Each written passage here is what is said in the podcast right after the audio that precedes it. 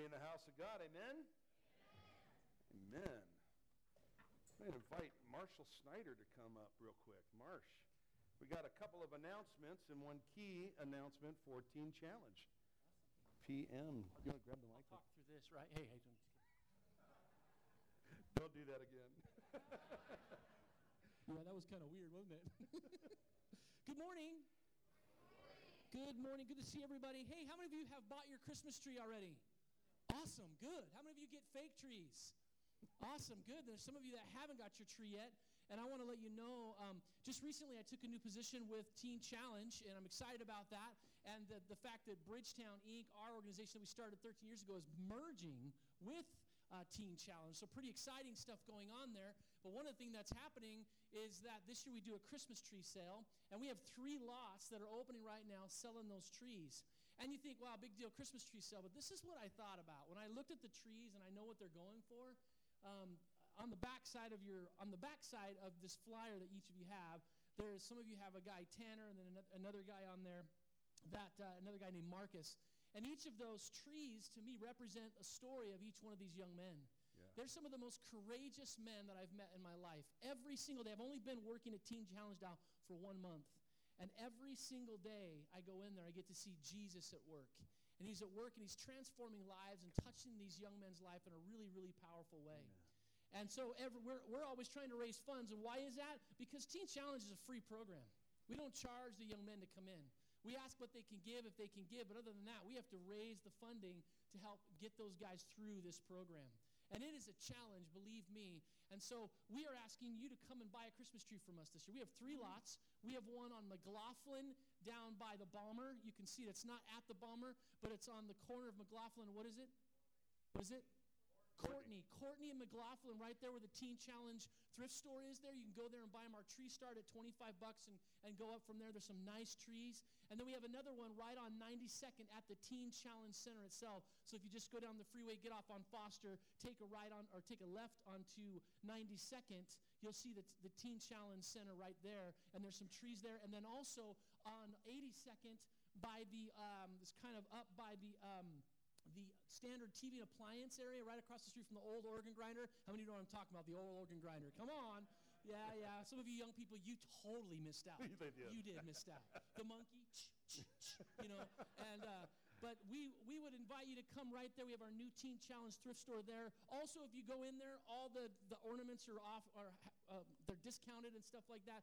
But come on down. Even if you can't if you if you have a fake tree like i have a fake tree but i bought a tree this year because every time i look at that tree and the lights twinkle i'm just thinking you know what we're saving a life yeah. we are saving a come life on. and uh, come on down and hang out with us and buy a tree down there today they're all out there today the boys are out there the guys that are running the stands are guys in the student they're guys in the program and some of you sponsor them and love on them but come on down today the whole rest of christmas and buy a tree and bless those boys it's, it's an awesome opportunity so thank you for the opportunity yes sir What about a donation? you you can make a donation as well.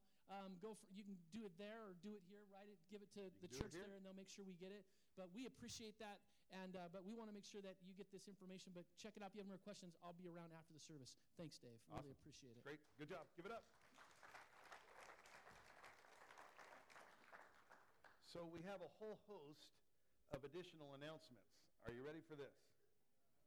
Uh, we have no evening service tonight here on campus. So those of you Sunday evening uh, worshipers and you after worship basketball players, none of that is happening tonight. Uh, there is a game night coming up on Friday, December 2nd at our facilities down off of 135th, the Promise Center. If you have any questions, Jenny Holland is right here. Jenny, just stand up real quick. She'll give you the details. It's an opportunity to connect with your church family. So if you've been thinking, man, I need to meet some folks, I need to get involved. I need to connect. Come and be a part of the game night. Our men's mini conference this coming Saturday, December 3rd, from 8 o'clock in the morning to 11 a.m. We have phenomenal speakers. Al Egg, chaplain for the Portland Trailblazers for 35 years. Uh, he's he is currently the chaplain for the Portland State Vikings. He's going on 37 years doing that, and a phenomenal brother. Neil Lomax, 11 or 9 year NFL, two year Pro Bowl guy. uh, loves the Lord. He's going to be sharing. We have Jeff Hart, 11 years in the NFL uh, and USFL, and he is going to be sharing, a phenomenal brother. And then Dr. Mark Strong. Some of you know Dr. Mark Strong, uh, a minister, pastor in our community, and uh, loves the Lord and a great, great speaker. So, fellas, register. You can register here, but you need to go online to our website, click on the men's conference, and get your tickets online. That will help us, and we would like for you to do that between today, tomorrow, and Tuesday. So purchase your tickets early. That will help us with our counts. Um, women's Christmas dessert coming up Thursday, December 15th. So important information there, 6.30 to 9. Tickets are available this morning, so encourage you in that area. We have our uh, special delivery musical Sunday night, and it is uh, the God Squad Academy, and we want you to be uh, making plans to come out for that on December 18th. Uh, let's see, the Christmas dinner for the SOAR group, the 55 and above. It's a potluck white elephant gift exchange. That's forthcoming uh, on December 10th, and that will be at the Schleybaugh House. And so if you would like more information on that, Gil and Francine, or Gil, I see you. If you just wave your hand, 55 and above, see Gil. He'll get you the details on that. I think I think that's all. We also, just weekly events, want to let you know that we have pre-service prayer happening now every single week uh, at 9 o'clock from 9 to 9.45, and we would invite you to come and be a part of our pre-service prayer. It's meeting in the Teacher's Lounge. And so be praying for not only our church family, our missionaries, but the church in this North Clackamas area and the church in our, uh, what I would call the Portland metro area. All right. Oh, and finally, Joel, you thought I forgot. I have now, holding in my hand, this marvelous trophy, the Hillside Christian Fellowship Chili Cook-Off Champion Trophy. It's esteemed, highly sought after. Next Sunday, immediately following service, we have a time of fellowship. It's our chili cook-off. Several have registered to have their chilies to be judged by several in the congregation. And we would like to invite you to come out. It is raising funds for our Chile mission trip. We have some five to seven that will be going down to Chile in March, March 17th through the 27th, and this is helping to raise funds for that team that is going down there to work with our missionaries, Rick and Laurel Ellis. And so we want to invite you first to plan to be here. It's a fundraiser. Help us in terms of that lunch and that meal and come also just for the fellowship. Can I get a hearty amen? amen. Look at your neighbor and say, hey, man, I just love you. yeah, and then just come, that, you just that's the, that's the atmosphere we're looking for. Just that loving environment where we get to fellowship around some good chili.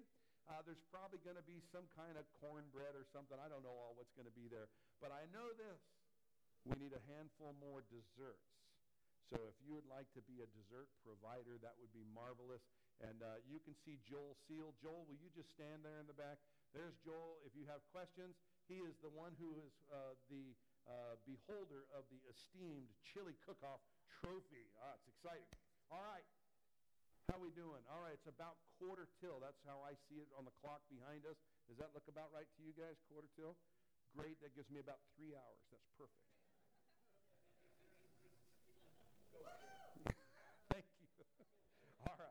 Will you turn in your Bibles with me this morning to Genesis chapter 15? As we continue our walk through the scriptures, we come to Genesis chapter 15. We are picking up the pace a little bit, so likely next week uh, we will move forward a few more chapters. So to stay up with us in your daily Bible reading and your weekly Bible reading, you can be reading chapters 16, 17, and 18, if you will. So I want to encourage you in that area. And again, we won't have evening service tonight, so those of you who are a part of our verse by verse study, we invite everyone to come out for that. Next Sunday night, we'll be covering 15 through 17, so I encourage you to be a part of that. But this morning, I want us to focus. Uh, we're going to read the first six verses, but we're going to draw attention to verse 1, and that's where we're going to hunker down. Um, this is the Abrahamic covenant and it's a powerful portion of Scripture because every other covenant in the Word of God stems from this covenant. And every one of us in this room are the recipients of the blessings of this covenant. In fact, Paul, writing to the churches of the providence of Galatia, he wrote under the inspiration of God the Holy Spirit, We are blessed with believing Abraham. We are blessed with believing Abraham. The blessings of that covenant are ours. And what God says to Abraham very specifically this morning in verse 1, I would submit to you that these same words the Lord would be speaking to each one of us, individually and all of us collectively. Chapter 15, verse 1. After these things, the word of the Lord came to Abram in a vision, saying, Do not be afraid, Abram. I am your shield, your exceedingly great reward. But Abraham said, Lord God, what will you give me, seeing I go childless, and the heir of my house is Eliezer of Damascus? Then Abraham said, Look, you have given me no offspring. Indeed, one born in my own house is my heir. And behold, the word of the Lord came to him, saying, this one shall not be your heir, but one who will come from your own body shall be your heir. And he brought him outside and said, Look now toward heaven and count the stars if you are able to number them. And he said to him, So shall your descendants be. And he, Abraham, believed in the Lord, and he, the Lord, accounted it to him for righteousness. Father, in the next few moments, as we look into the perfect law of liberty, the Word of God, I pray that our hearts would be inspired. I pray, God, that we would be uh, encouraged. Encouraged, Lord. Faith comes by hearing, and hearing by the Word of God. So may our faith be strengthened this day. In Jesus' mighty name, and everyone said a strong amen. Amen. Amen. Well, as we dive into this portion of Scripture, again, our focus this morning is on verse 1. After these things, the word of the Lord came to Abram in a vision, saying, Do not be afraid, Abram. I am your shield, your exceedingly great reward. A couple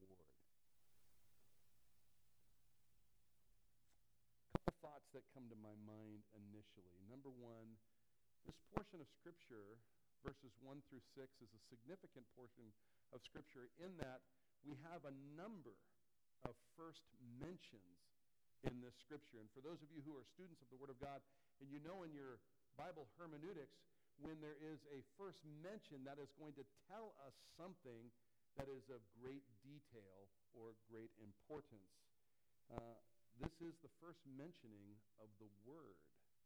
The Word. It's an interesting Hebrew word here. It's been translated word. It's been translated uh, verbs or actions, if you will. And this is the word of the Lord. Now, unique to this is in the context of what is said. It's in a vision that the word of the Lord came to Abram, saying, Do not be afraid, Abram. I am your shield. This is in the first person, and this is God Himself speaking. Many theologians would hold that the word of the Lord here may, in fact, in vision be a Christophany or a theophany. God visiting Abraham in a vision.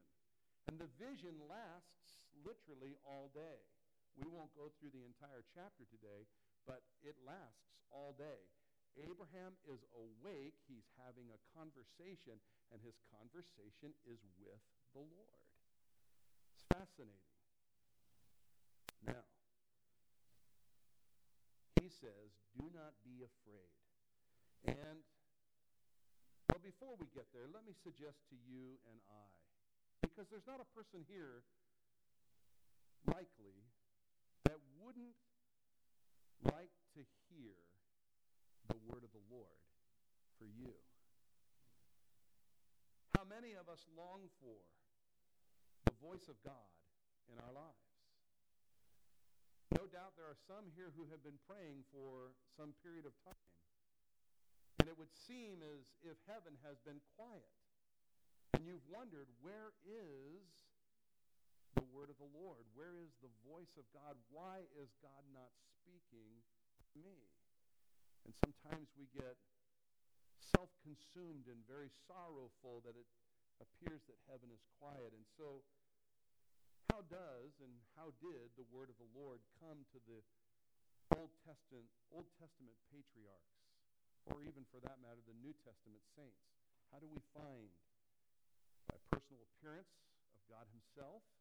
We certainly see that in Scripture. An audible voice. We've seen that in Scripture. In visions and dreams. We certainly have seen that in Scripture.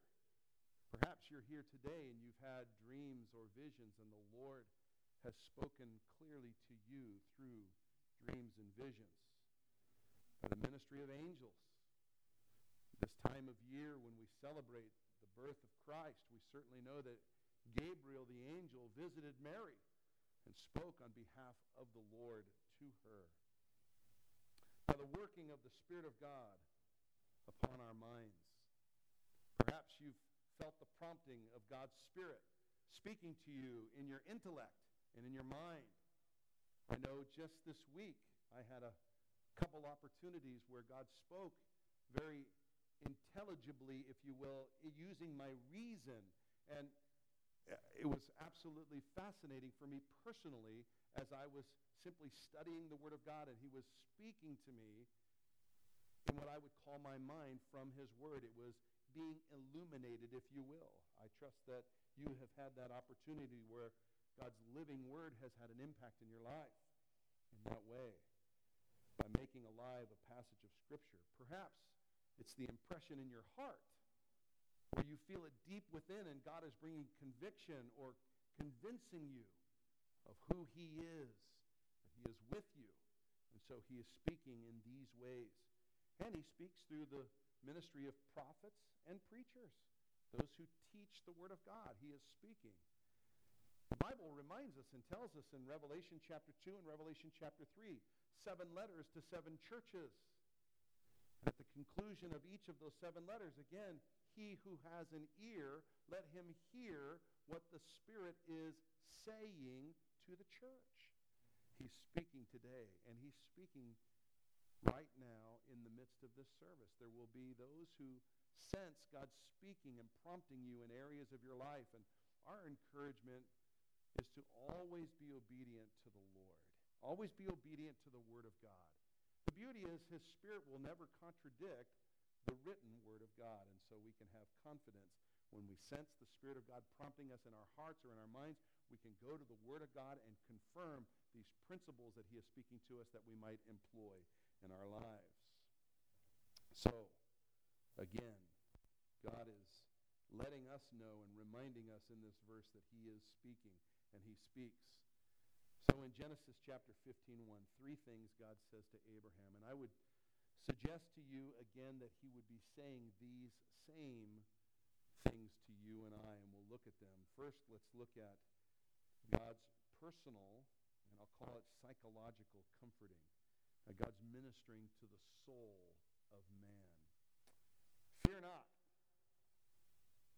Fear not, the authorized version says. Not. It's not the first time that we've seen mentioned in Scripture the word fear, but it is the first time we've seen it with the word fear not. The word not. To not be afraid. It's interesting to note that the first time we are introduced to fear is way back when we were in chapter 3. Adam and Eve participated in disobedience to the commandment of the Lord. They sought to make coverings for themselves. And in the cool of the day, they heard the voice of the Lord in the garden. And from fear, they hid themselves from the Lord. And so, fear caused Adam to hide. And here God is saying to Abram, fear not, fear not. And so a, a slight contrast. I think sometimes we recognize that our fears can stem from our disobediences. The encouragement would be, don't be disobedient. Right? You see, the Spirit of God is faithful, and He will remind us when we're disobeying Him, when we're disobeying the Word.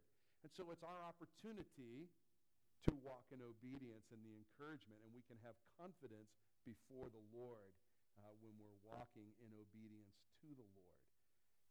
It is interesting also, this contrast real quickly between A, uh, Adam and Abram. Adam is the father of all mankind. Of all mankind. Abraham, Abram is the father of all those who believe.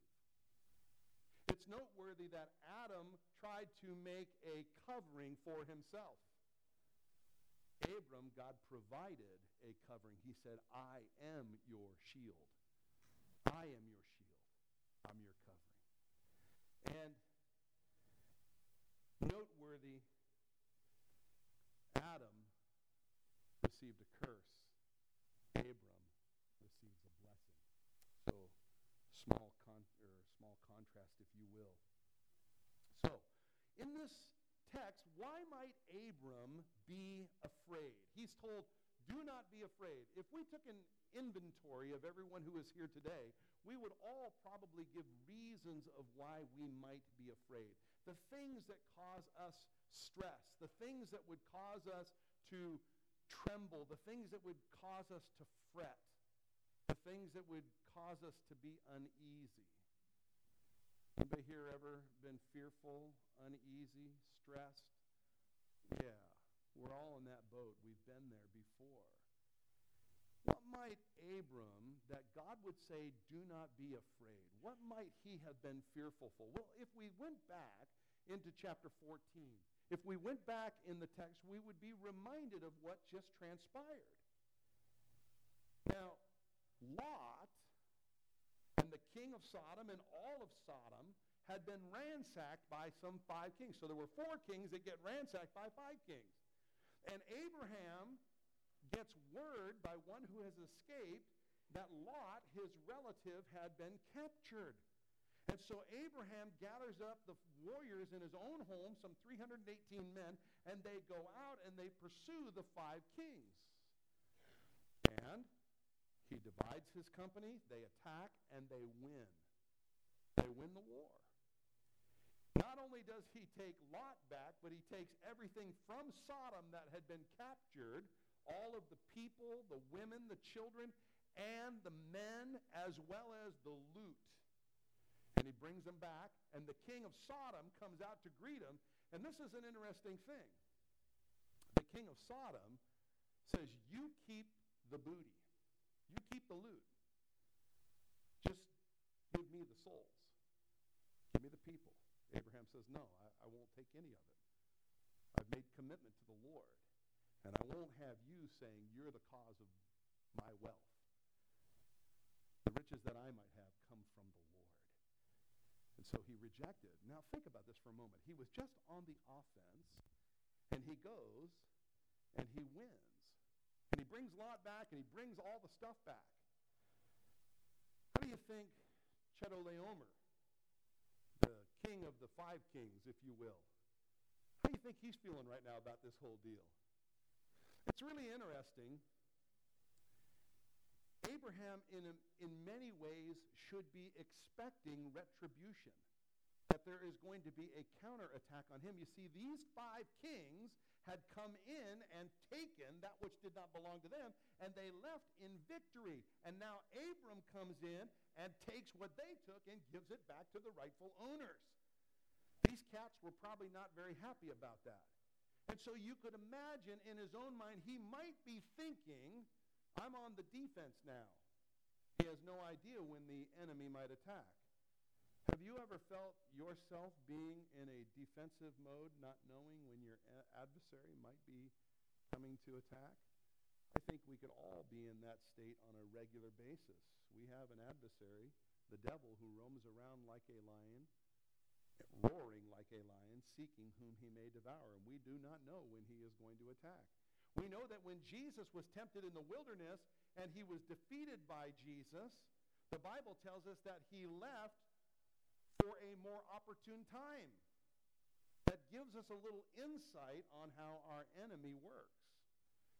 Incidentally, a little side note also in terms of biblical typology, if you're one of those typologists and you like the pictures of the Old Testament that show us a little bit more, it's that remez that we've talked about, a little deeper meaning. You know that the king of Sodom is a type of Satan himself. Notice what Satan offered to Abram all of the stuff. But the king of Sodom said, I want the souls. I want the souls. Our adversary, the devil, is willing to give a lot of stuff. What does it gain a man if he gains the whole world but what? Forfeits his soul. Be advised that those that you are believing for, those that you are praying for, can be being deceived right now by the riches of this world. You may be sitting here today and you have been being pulled away by the allure of the amassing of wealth.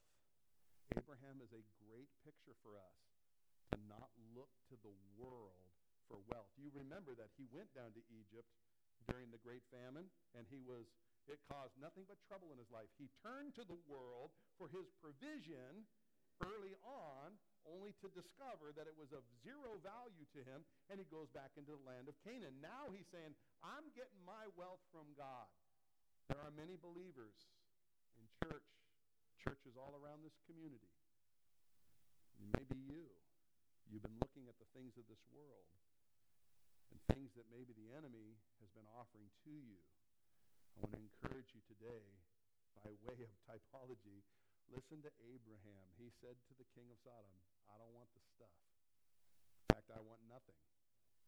And so if the enemy is offering you some things, think that he also is seeking something greater, and it's in the value of the soul. So be wise in that regard. So, uh, Abraham, or Abram, he is likely in a state of concern hey, these cats may be coming back. And that's conjecture. I, I recognize that. But by way of identification for you and I, we have a lot of things that produce fear in us. Fear is like the opposite of faith. Did Abraham have anything truly to fear? No, he did not. He did not.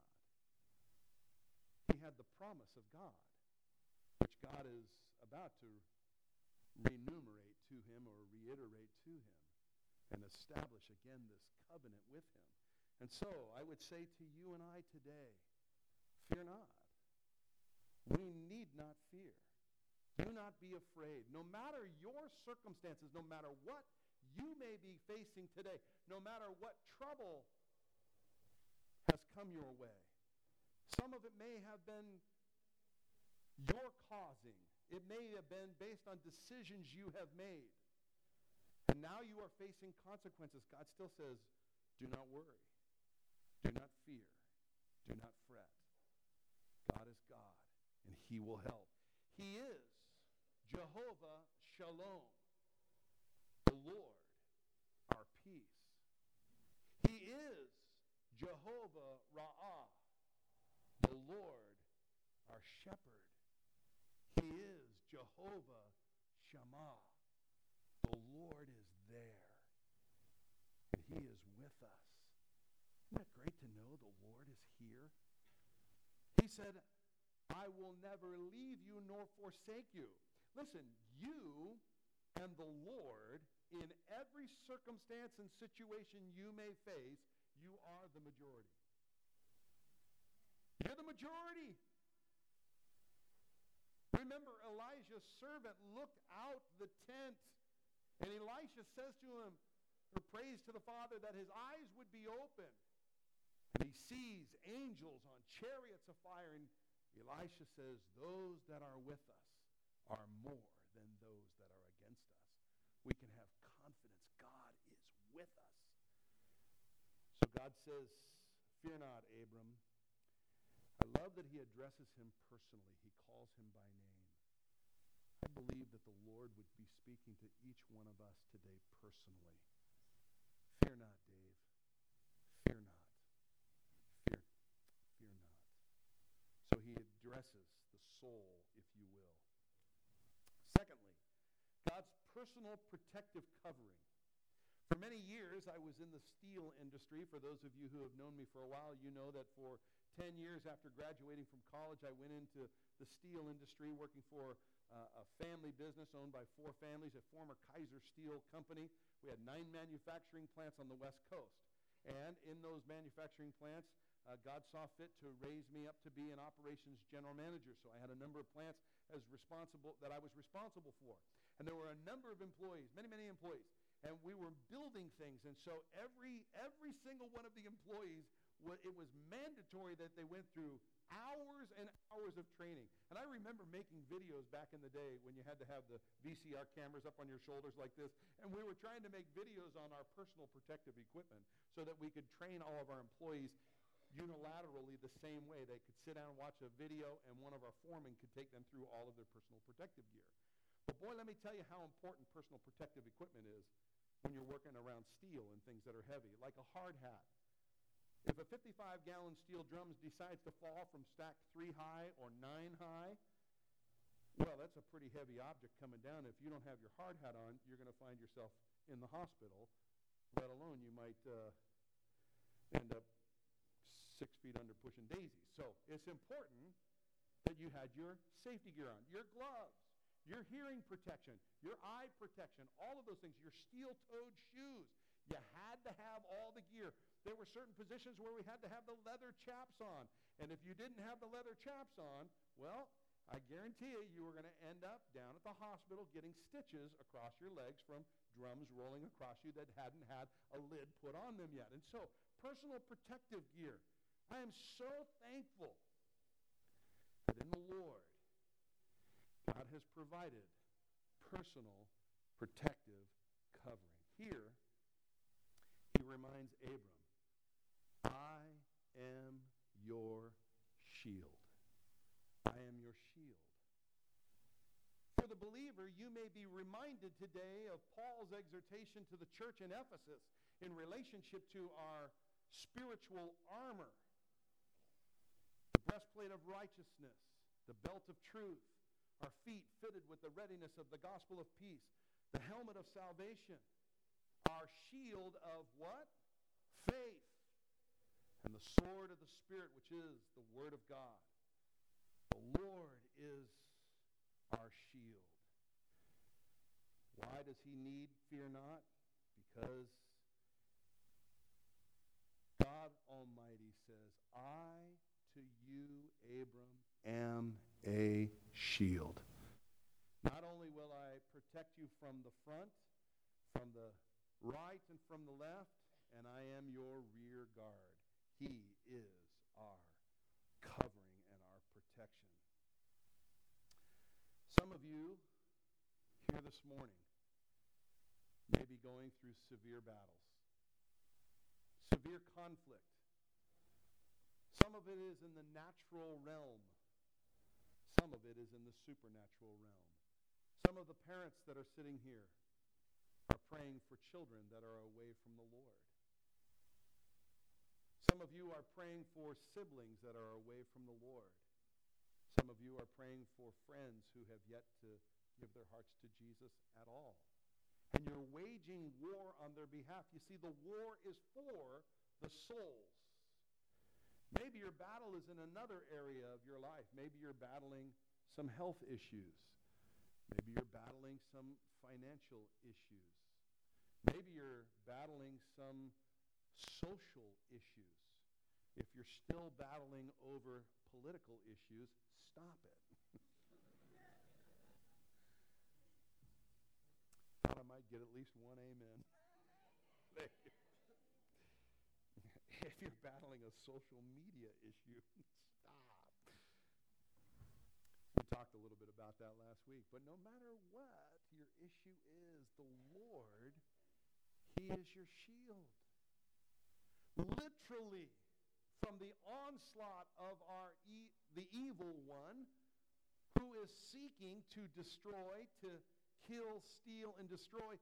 The Lord is our shield, our deliverer, our defender. Turn with me in your Bibles real quick to Psalm 18. Get your pencil or pen ready to underline this verse. Psalm 18.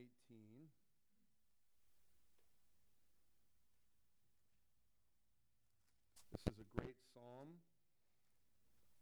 As a new believer in Christ, I used to read Psalm 18 before every football play or every football game uh, that I ever played, and this was my prayer that God would help me. He would make my hands ready for battle, so to speak. Verse 2 says this The Lord is my rock fortress and my deliverer, my God, my strength in whom I will trust, my shield and the horn of my salvation, my stronghold. I will call upon the Lord who is worthy to be praised. So shall I be saved from my enemies. We used to sing that song. Remember that, Pastor Dennis? I will call upon the Lord, who is worthy to be praised. So shall I be saved from my enemies. The Lord is our deliverer. He is our shield. Not knowing each of your specific circumstances or situations, will you also turn with me to Second Chronicles chapter 20? Second Chronicles chapter 20 is a fascinating story about King Jehoshaphat. I'm going to read just a few verses, probably 20 verses, and then we're going to just look at it very briefly and see a couple of things that Jehoshaphat encouraged the people. It says this It happened after this that the people of Moab, with the people of Ammon, and others with them besides the Amorites, came to battle against Jehoshaphat. Then some came and told Jehoshaphat, saying, A great multitude is coming against you from beyond the sea, from Syria. And they are in Hazazon Tamar, which is En Gedi. And Jehoshaphat feared and set himself to seek the Lord. You might underline that. He feared, so he set himself to seek the Lord. And proclaimed a fast throughout all Judah. So Judah gathered together to ask help from the Lord. There's another great piece of wisdom to ask help from the Lord. And from all the cities of Judah they came to seek the Lord. Then Jehoshaphat stood in the assembly of Judah and Jerusalem in the house of the Lord before the new court and said, O Lord God of our fathers, are you not God in heaven? And do you not rule over all the kingdoms of the nations? And in your hand is there not power and might so that no one is able to withstand you? Are you not our God who drove out the inhabitants of this land before your people Israel and gave it to the descendants of Abraham, your friend forever? Abraham, the friend of God, as James tells us in James chapter 2. He said, And they dwell in it and have built you a sanctuary in it for your name, saying, If disaster comes upon us, sword, judgment, pestilence, or famine, we will stand before this temple and in your presence, for your name is in this temple, and cry out to you in our affliction, and you will hear and save. And now here are the people of Ammon, Moab, and Mount Seir, whom you would not let Israel invade when they came out of the land of Egypt. But they turned from them and did not destroy them. Here they are, rewarding us by coming to throw us out of your possession, which you have given to us to inherit. O our God, will you not judge them? For we have no power against this great multitude that is coming against us, nor do we know what to do but our eyes are upon you. They had no power against the enemy, and they didn't know what to do. So they looked to the Lord. Maybe you're here today and you feel powerless. Powerless. in your circumstances and you don't know what to do. I don't know what to do. They look to the Lord. Now watch what God does. It says, he says, but our eyes are upon you. Verse 13. Now all Judah, with their little ones, their wives, and their children, stood before the Lord. I invite you and your family, if you're going through something, will you just stand before the Lord? Go to the Lord. Seek the Lord while he may be found, and call upon him while he is near. The Lord's arm is not too short to save. It says, verse 14, Then the Spirit of the Lord came upon Jahaziel, the son of Zechariah, the son of Benaiah, the son of Jael, the son of Mattaniah, the Levite, or a Levite, and the sons of Asaph in the midst of the assembly, and said, and he said, Listen, all you of Judah, and you inhabitants of Jerusalem, and you, King Jehoshaphat, thus says the Lord to you, Do not be afraid nor dismayed because of this great multitude, for the battle is not yours, but God's. The battle is not yours, it's God's. And he gives them instruction, and at the end of the day, God brings victory. I'll let you read the remainder of that chapter. Some encouragements for us to listen to the Lord, to stand, to not be afraid, I also suggest to you, stop fighting in the natural. Stop fighting in the natural. Remember this. Paul tells us, under the inspiration of the Spirit of God in 2 Corinthians chapter 10, though we live in the flesh, we do not wage war according to the flesh. But the weapons of our warfare are mighty through God mighty through God, not our own weaponry. The weapons of our warfare are not carnal, but they are mighty through God. So, hey, stop fighting in the natural in using natural abilities and natural ways. Go to the Lord. Let him fight your battles for you. Here's the beauty. He will show you what to do. He will give you instruction. He says to them, tomorrow go down, verse 16, tomorrow go down to, against them, and they will surely come up by the ascent of Ziz, and you will find them at the end of the brook before the wilderness of Jeruel. Jeruel. You will need, you will not need to fight in this battle. Position yourselves, stand still, and see the salvation of the Lord who is with you. O Judah and Jerusalem, do not fear or be dismayed. Tomorrow go out against them, for the Lord is with you. And he goes on. And Jehoshaphat encourages the people even further and reminds them to stand and believe. Stand and believe. God is your shield. He's your shield. He's your protector. He's your deliverer. And he will. Stand and believe. Stand and believe. Have you believed the word of the Lord? Remember, it was said of Abram in verse 6 back in our text, and he believed in the Lord. He believed in the Lord. Can I encourage you today to believe in the promises of God, to stand fast, steadfast in the promises of the Word of God. Everything may be speaking against you. All circumstances could seem against you. Don't waver. Stand firm. Last week, Frank asked us men to stand. Then he had us link arms with one other brother. And then he had all the brothers link into a big chain. An object lesson.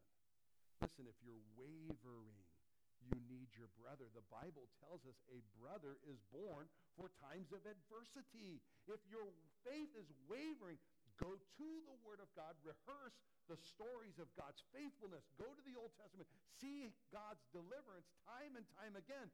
But find a brother, find several brothers, find a sister, sisters. Find a sister, someone who can uphold you and sustain you and stand with you. Thanks be to God, the Spirit, God's Spirit. He is the paraclete. He's the helper who comes alongside. Jesus told the disciples, He is with you. Soon He will be in you. We have an advantage Jesus' disciples at that point did not have. If your faith today is in Jesus Christ, the Spirit of God is already in you. He is yet with you. He will walk alongside you, in you, and he has empowered you. You shall receive power after that the Spirit of God has come upon you. With you, in you, upon you. Three relationships the believer has today. That's a distinct advantage. So God is with us. He is our protective covering. He is Jehovah Ruomi, the Lord our deliverer, God our protector and our preserver. And finally, God's, I call it God's provisional charity. God ministers to the spirit or to the heart of man. So he's dealt with the soul of man. We just saw as a shield, he's dealing with the physical or the physicality of man, the body, if you will. And now he's going to deal or he's going to minister, if you will, to the heart of man. Fear not, Abraham, I am your shield. I am your exceedingly great reward. Now you think about it. If you're anything like me, I'd like to profess to you that I'm a very spiritual guy, but I want you to know that I'm not always very spiritual. I try. I ask God to help me. But sometimes I get my eyes on the wrong prize. Anybody here ever do that? Mm-hmm. Mm-hmm. You do. And in this world, it's very easy to get distracted by stuff, the deceitfulness of riches, the cares of this world. We must guard against that. We must guard against that. He says he's our exceedingly great reward. Jesus reminds us. He tells us that store up treasures for yourself in heaven where moth and rust cannot destroy. Where your treasure is, there your heart will be also. You see, Abram was not too many hours earlier, or however long the time is, we don't know exactly he was offered tremendous wealth from this world. The entire booty of the city of Sodom. Now, I can't speak on Abram's behalf, but I could certainly put myself in those shoes. Hmm. What could I do with all that wealth? It's kind of like driving by the lotto sign on I-205. $369 million? What could I do with that? I could give a lot of money to Teen Challenge. that would buy a lot of Christmas trees. I could do a whole lot of missionary work. And I know in the back of my mind, I'm seeing like, well, I probably could get another car because I need one of those, and oh, the boat, and blah, blah, blah. And all, well, I need to finish this project at home and probably need another room and so forth and so on, right? And it's just blah, blah, blah, blah, blah, blah. And it's self, self, self, self, self. And we just have to be very careful to guard ourselves. Our foe is crafty. Scripture reminds us that. Second Corinthians tells us he's crafty. We're reminded about the wiles of the devil. He's putting things before us. Can I suggest to you, put your treasure in heaven. Put your treasure in heaven. Because if your heart's in heaven and your eyes are fixed upon the King who comes from heaven? The thought process will be much like the old hymn we used to sing. And the things of earth shall grow strangely dim in the light of his glory and grace. If we fix our eyes upon Jesus, the author and finisher of our faith, the things of this world will grow strangely dim, and his influence in our life becomes less and less and less. We saw a contrast between Abram and Lot. They both had stuff. They both had a lot of stuff. We saw their separation because there was such great stuff. It seems as though Lot's stuff had Lot. But Abraham's stuff did not have Abraham. Abraham simply had stuff, if that makes sense. It's perspective. And so, where your treasure is, there your heart will be also. In terms of provision, the Lord says, I am your exceedingly great reward. You know the story a little bit later of Abram when God calls Abram to take his only son up onto the mountain to offer his son. Isaac says, Here's the wood, and here's the fire, but where is the lamb sacrifice? And Abram, with confidence in the Lord at that point, said, The Lord shall supply himself an offering, which was prophetic twofold. When the angel stopped Abram or Abraham from offering his son, he turned, and there, stuck in the thicket, was a ram. And God supplied himself an offering. Prophetic, secondly, in that God provided on Calvary himself a sacrifice. Abra, Abraham declared at that point on Mount Moriah, he said, Jehovah Jireh, the Lord, our provider. Can I suggest to every one of you today, he is still Jehovah Jireh. Just as we open the service singing that song, Jehovah Jireh, he is our provider. Let us not look to Egypt. Let us not look to the things of this world. Let us not look to riches to bail us out. Let us not. Listen, if you're in financial dire straits, if you're in financial upheaval, probability that you're responsible for some of the decisions that have gone with that. In America, we are absolutely plagued with debt, and it ought not be that way.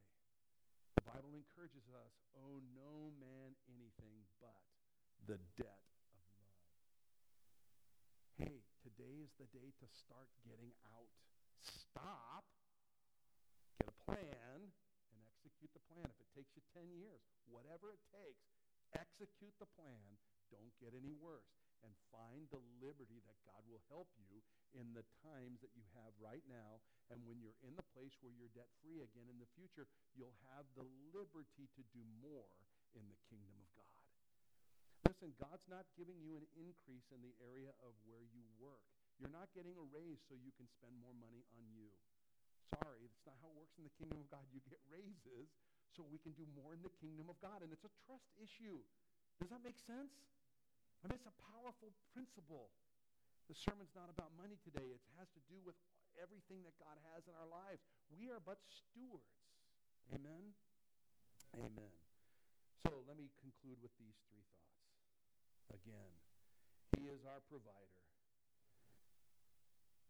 Let me give these names again. Let me do it this way. No matter your story, no matter your circumstances, He is Jehovah Shalom. Let the peace of God rule in your heart. Scripture tells us He is the Prince of Peace. He is Jehovah Shalom. He is Jehovah Ra'ah. The Lord is my shepherd. The Lord is my shepherd, I what?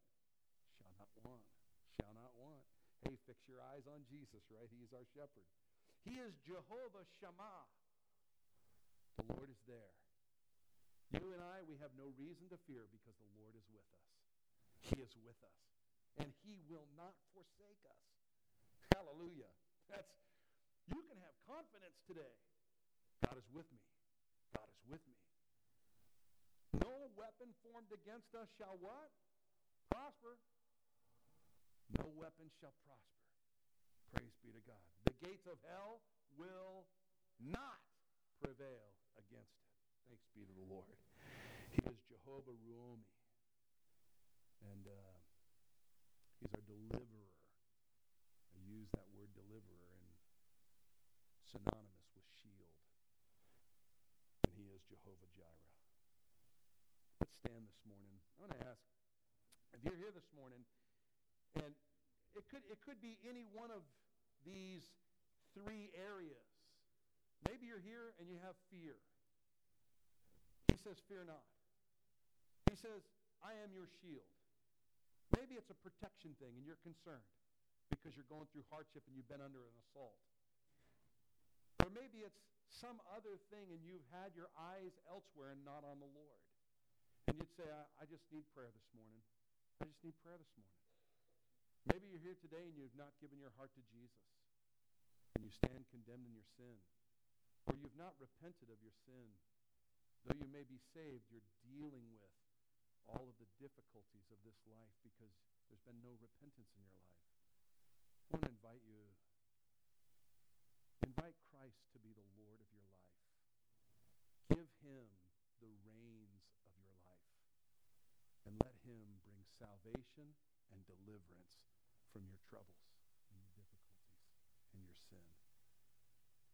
If you're here and you've had fear, if you're here and you um, you just you know you need God's assistance and help in your battles, if you will, or it's just outward stuff and not really the provisions of the Lord.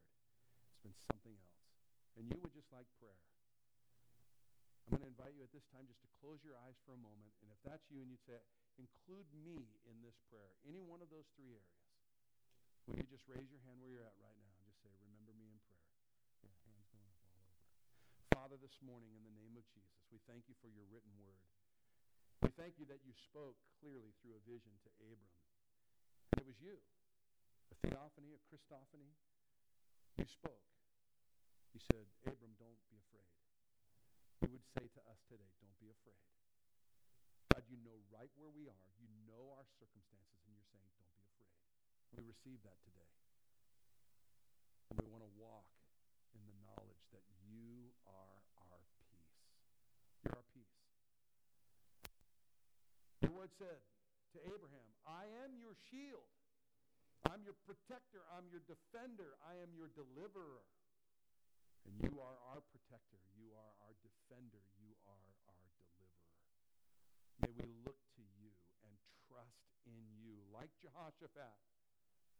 May we stand and believe, stand and believe, and see the deliverance of the Lord. Thank you that when they arrived to the battlefield, not only were the Amorites and the Moabites and all of Mount Seir, all they saw there at the battlefield, this, this army that they could not stand against. They had no power and no idea what to do. They arrived, and all they saw were bodies on the field of battle, dead. Lord, you want to do that kind of battle on our behalf. We just want to stand and believe. So, Lord, help us to not get our hands in it. And finally, Lord, if we've been looking to the treasures and the riches of this world to both solve problems or to fill a void in our lives, may we be reminded that today you are our exceedingly great reward. May we recognize that we are no longer a part of the systems of this world, for the world and the systems therein and the lusts therein is passing away. And that's not the, that's not the kingdoms that we are a part of. We, our citizenship is in heaven, and we are a part of a kingdom. We are seated with Christ in heavenly places, and we are eagerly awaiting our King. Oh, may our eyes be fixed on Jesus, and may our treasures be found in heaven, so that our heart also will be there and not in this world. That we would find treasure in the things of the Lord. Help us, Lord. Transform us from the inside out May we be more like Jesus today. God be glorified and help. Help each one of us. Those who raise their hands, we look to you and say, Lord, help. Lord, help. We, like the children of Israel, we look to you and ask your help. Lord, help us to be changed. In Jesus' mighty name. And all God's people said a strong amen. Amen. Listen, go in the grace and knowledge of our Lord and Savior. Have an amazing week in Jesus. And we'll look forward to seeing you back here next Sunday. God bless you.